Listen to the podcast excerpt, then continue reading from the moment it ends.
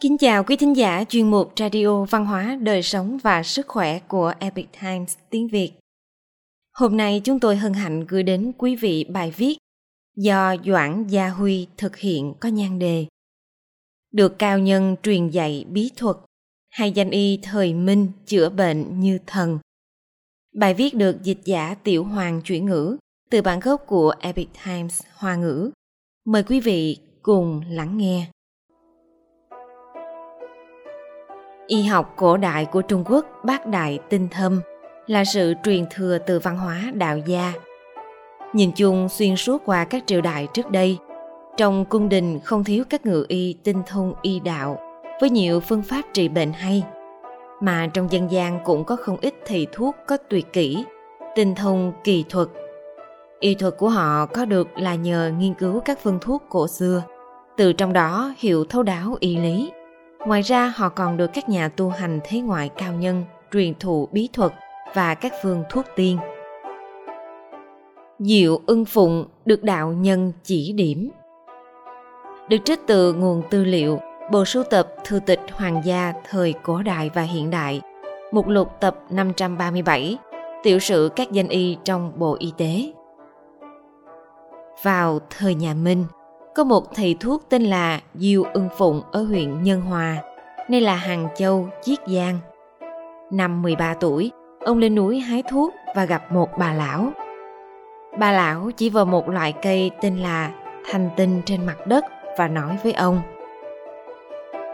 Thứ này có thể ăn được, ăn xong sẽ tràn đầy tinh lực, thể lực tăng bội phần. Một thời gian sau, ông liền đi lên núi Tề Vân tìm kiếm tiên đạo. Núi Tề Vân có tên cũ là Bạch Nhạc, còn được người dân gọi là Tiểu Võ Đan, vì tương truyền rằng chân vũ đại đế đã từng hiển linh ở đây. Không lâu sau khi Diêu Ưng Phụng lên núi, ông nhìn thấy một vị đạo sĩ. Một hôm, tuyết rơi dày đặc, ông nhìn thấy một ông lão nằm trên tuyết thân thể bốc ra hơi nóng như một cái lò hơi. Ông chắc chắn rằng đây không phải là phàm phu tục tử. Vì vậy bèn tiến tới bái kiến, xin được chỉ giáo. Ông lão nhìn Diêu ưng phụng và nói Ông và ta cũng có chút duyên phận, vậy ta sẽ truyền lại cho ông đan dược và phương thuốc bí truyền. Kể từ đó, Diêu ưng phụng đã đạt được một số thành tựu nhỏ trong y thuật sau khi xuống núi, ông bắt đầu hành nghề y ở Chiết Giang và rất nhanh trở nên nổi tiếng. Y thuật của ông rất tinh diệu, đặc biệt giỏi trị ngoại thương. Trong mắt người dân địa phương, ông là một vị đại phu ngoại khoa nổi tiếng. Ngoài ra, thuật cắt da cạo xương của ông còn có thể điều trị các bệnh bên trong cơ thể hoặc tạng phủ. Vì vậy, dù là bệnh nhân lỡ loét ngoài da hay là đau đầu, ốm sốt, trong người khó chịu, họ đều tìm đến ông để được điều trị. Phương pháp chữa bệnh của ông rất kỳ lạ, trong các sách thuốc đều không có ghi chép tương tự.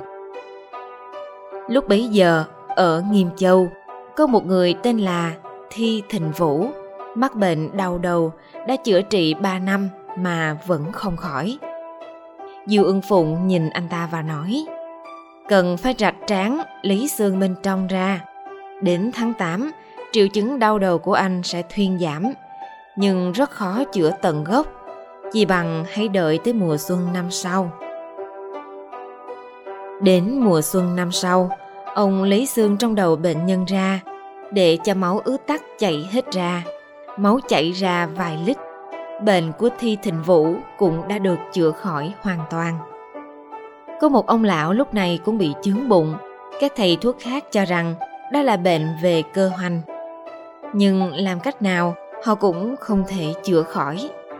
Diêu ưng phụng nói, bệnh nhân này bị ung phổi, ông lấy một bình nước bất ngờ dội lên đầu ông lão. Lợi dụng lúc ông lão giật mình, Diêu ưng phụng lấy dao đâm một nhát vào vị trí tim của ông. Sau khi chạy mấy bát dịch mũ lớn, ông lão thế mà lại khỏi bệnh. Sau này có người hỏi Diêu ưng phụng, anh đâm vào tim ông lão ấy không sợ ông ấy sẽ chết sao?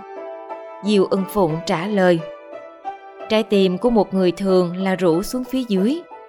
Khi tôi dội nước sẽ khiến ông ấy giật mình.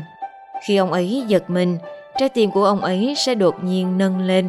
Lúc này dao sẽ không đâm trúng tim.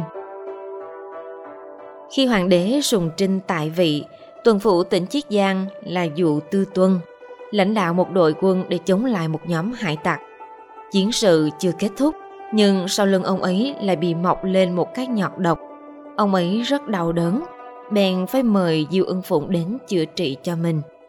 Diêu Ưng Phụng khoét từ sau lưng của Dụ Tư Tuấn ra hai bát thịt thối lớn và bôi một loại đan dược bí ẩn mà người đạo sĩ đã ban lên cho vết thương của bệnh nhân. Chỉ sau hai ngày, nhọt độc đã lành.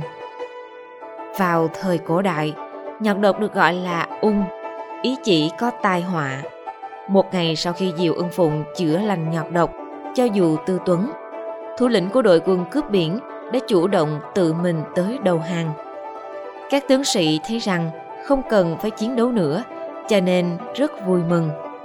Họ không ngờ rằng sự chữa trị của Diêu Ưng Phụng lại kỳ diệu như vậy, có thể biến chiến tranh thành hòa bình. Vì vậy, họ rất biết ơn ông. Nhiều thầy thuốc trong dân gian cũng phải thông qua vọng, văn, vấn, thiết, tức là nghe, nhìn, hỏi, sờ nắng, để biết rõ ràng bệnh tình và nguyên nhân gây bệnh của bệnh nhân. Còn Diêu Ân Phụng có thể nhìn qua bụng liền có thể biết tạng phủ bên trong thân thể có khỏe mạnh hay không. Ông chỉ cần xem xét vết thương của bệnh nhân, liền biết bệnh nhân mắc bệnh gì, phương pháp điều trị ra sao, thậm chí có thể nói chính xác bệnh nhân có thể cứu được không và sống được bao lâu.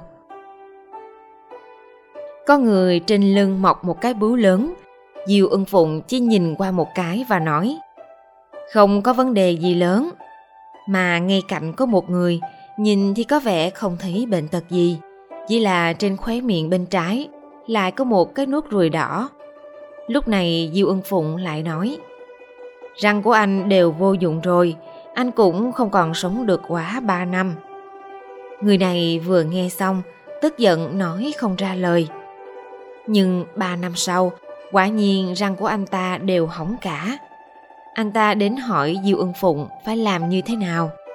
Ông chỉ xua tay và nói Ba năm trôi qua rồi, đến nay là tử kỳ của anh. Đây là sự trừng phạt của trời. Tôi làm sao có thể thay đổi được. Còn có một người, trên cổ mọc ra một cái nhọt. Diêu ân phụng nhìn thấy liền nói với anh ta. Vô phương cứu chữa rồi.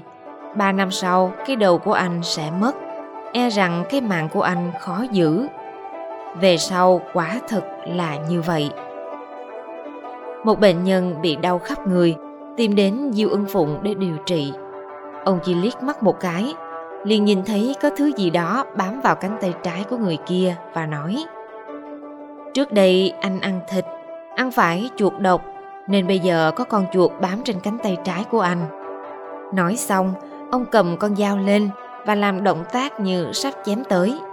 Lúc này, quả nhiên có một con chuột rơi ra khỏi người kia và nhanh chóng bỏ chạy. Về sau có một bệnh nhân ngoài 60 tuổi đến gặp Diêu Ưng Phụng. Ông nhìn thấy những mụn ghẻ có kích thước bằng hạt thóc mọc trên khắp cơ thể người này, liền nói với ông ta. Đây là tịnh hải sang. Thông thường khi đến 60 tuổi, nó sẽ mọc khắp người. Ông không được trị nó không chữa thì còn có thể sống, chứ chữa khỏi thì sẽ chết ngay. Người kia không nghe theo và tiếp tục tìm đến thầy thuốc khác để chữa. Kết quả là chữa khỏi thì ông ta cũng qua đời. Vào những năm cuối đời, có một ngày nọ, Diêu Ân Phụng gọi con cháu đến trước mặt và nói với họ Ta phải đi đây, sau này sẽ quay lại. Nói xong, ông ngồi xếp bằng, nhắm mắt mà đi. Vương Đại Quốc học từ dị nhân, dùng hai viên thuốc chữa khỏi bệnh dữ. Vào thời nhà Minh, ở Nam Sương, Giang Tây, có một thầy thuốc tên là Vương Đại Quốc, hiệu là ấp dao. Khi còn trẻ, ông từng gặp một vị dị nhân. Người này rất có học vấn, hơn nữa y thuật lại bất phàm.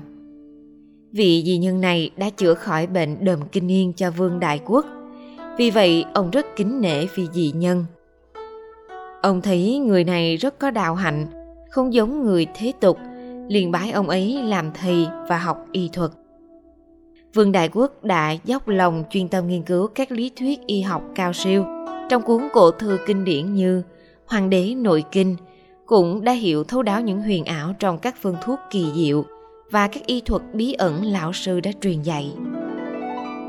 Một ngày nọ, khi lão sư kiểm tra nội dung ông đã học được, phát hiện ông không chỉ đối đáp trôi chảy mà đáp án đưa ra cũng rất đúng trọng tâm.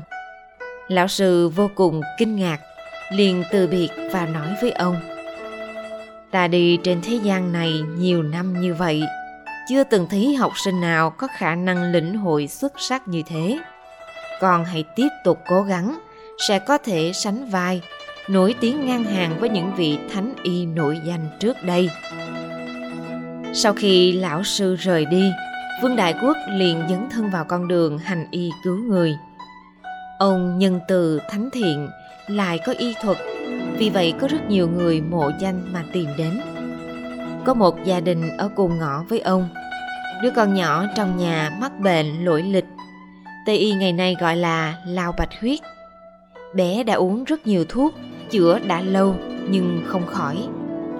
Vương Đại Quốc nhìn cháu bé một lúc, lấy ra hai viên thuốc để cháu uống. Kết quả là cháu bé kia đã khỏi bệnh ngay trong ngày. Hiệu quả chữa bệnh của Vương Đại Quốc thật thần kỳ. Những người tận mắt chứng kiến đều phải kinh ngạc. Có viên quan nọ ở nam xương chân trái mọc một cái nhọt độc lớn. Từ mu bàn chân đến lòng bàn chân đều bị thối rữa ông ta vô cùng đau đớn, đã mời rất nhiều thầy thuốc đến chữa trị nhưng sau một thời gian dài điều trị, nhọt độc chẳng những không lành mà còn đau hơn trước. Về sau, khi vương đại quốc đến đó, vừa nhìn thấy chân của ông ta, liền rửa sạch tất cả các loại thuốc đã bôi trên đó và chỉ cho ông uống thuốc sắc do ông tự pha chế. Viên quan cảm thấy rất kỳ lạ, liền hỏi ông, chỉ cần uống thuốc này có thể lành bệnh không? Vương đại quốc trả lời trong khoảng nửa tháng sau ông sẽ khỏi bệnh kết quả là chỉ uống thuốc trong 3 đến 4 ngày miệng vết thương đã bắt đầu lành lại Vừa đến ngày thứ 20, những chỗ bị thối rữa đã mọc lại phần da thịt như ban đầu. Vì quan đó tâm phục khẩu phục, ông ta đã tự tay viết ra bốn chữ lớn Kỷ siêu phương ngoại, đồng thời làm thành một tấm biển lớn tặng cho Vương Đại Quốc. Vương Đại Quốc không coi trọng danh lợi, một lòng chỉ nghĩ đến việc chữa bệnh cứu người, tạo phúc cho bách tính. Đã có hàng vạn người đã được cứu sống nhờ bàn tay của ông.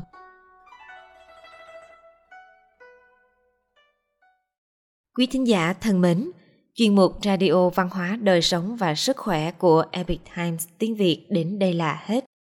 Để đọc các bài viết khác của chúng tôi, quý vị có thể truy cập vào trang web epictimesviet.com. Cảm ơn quý vị đã lắng nghe, quan tâm và ghi danh theo dõi kênh. Mến chào tạm biệt và hẹn gặp lại quý vị trong chương trình lần sau. Kính chúc mọi điều bình an và tốt lành tới quý vị cùng người thân.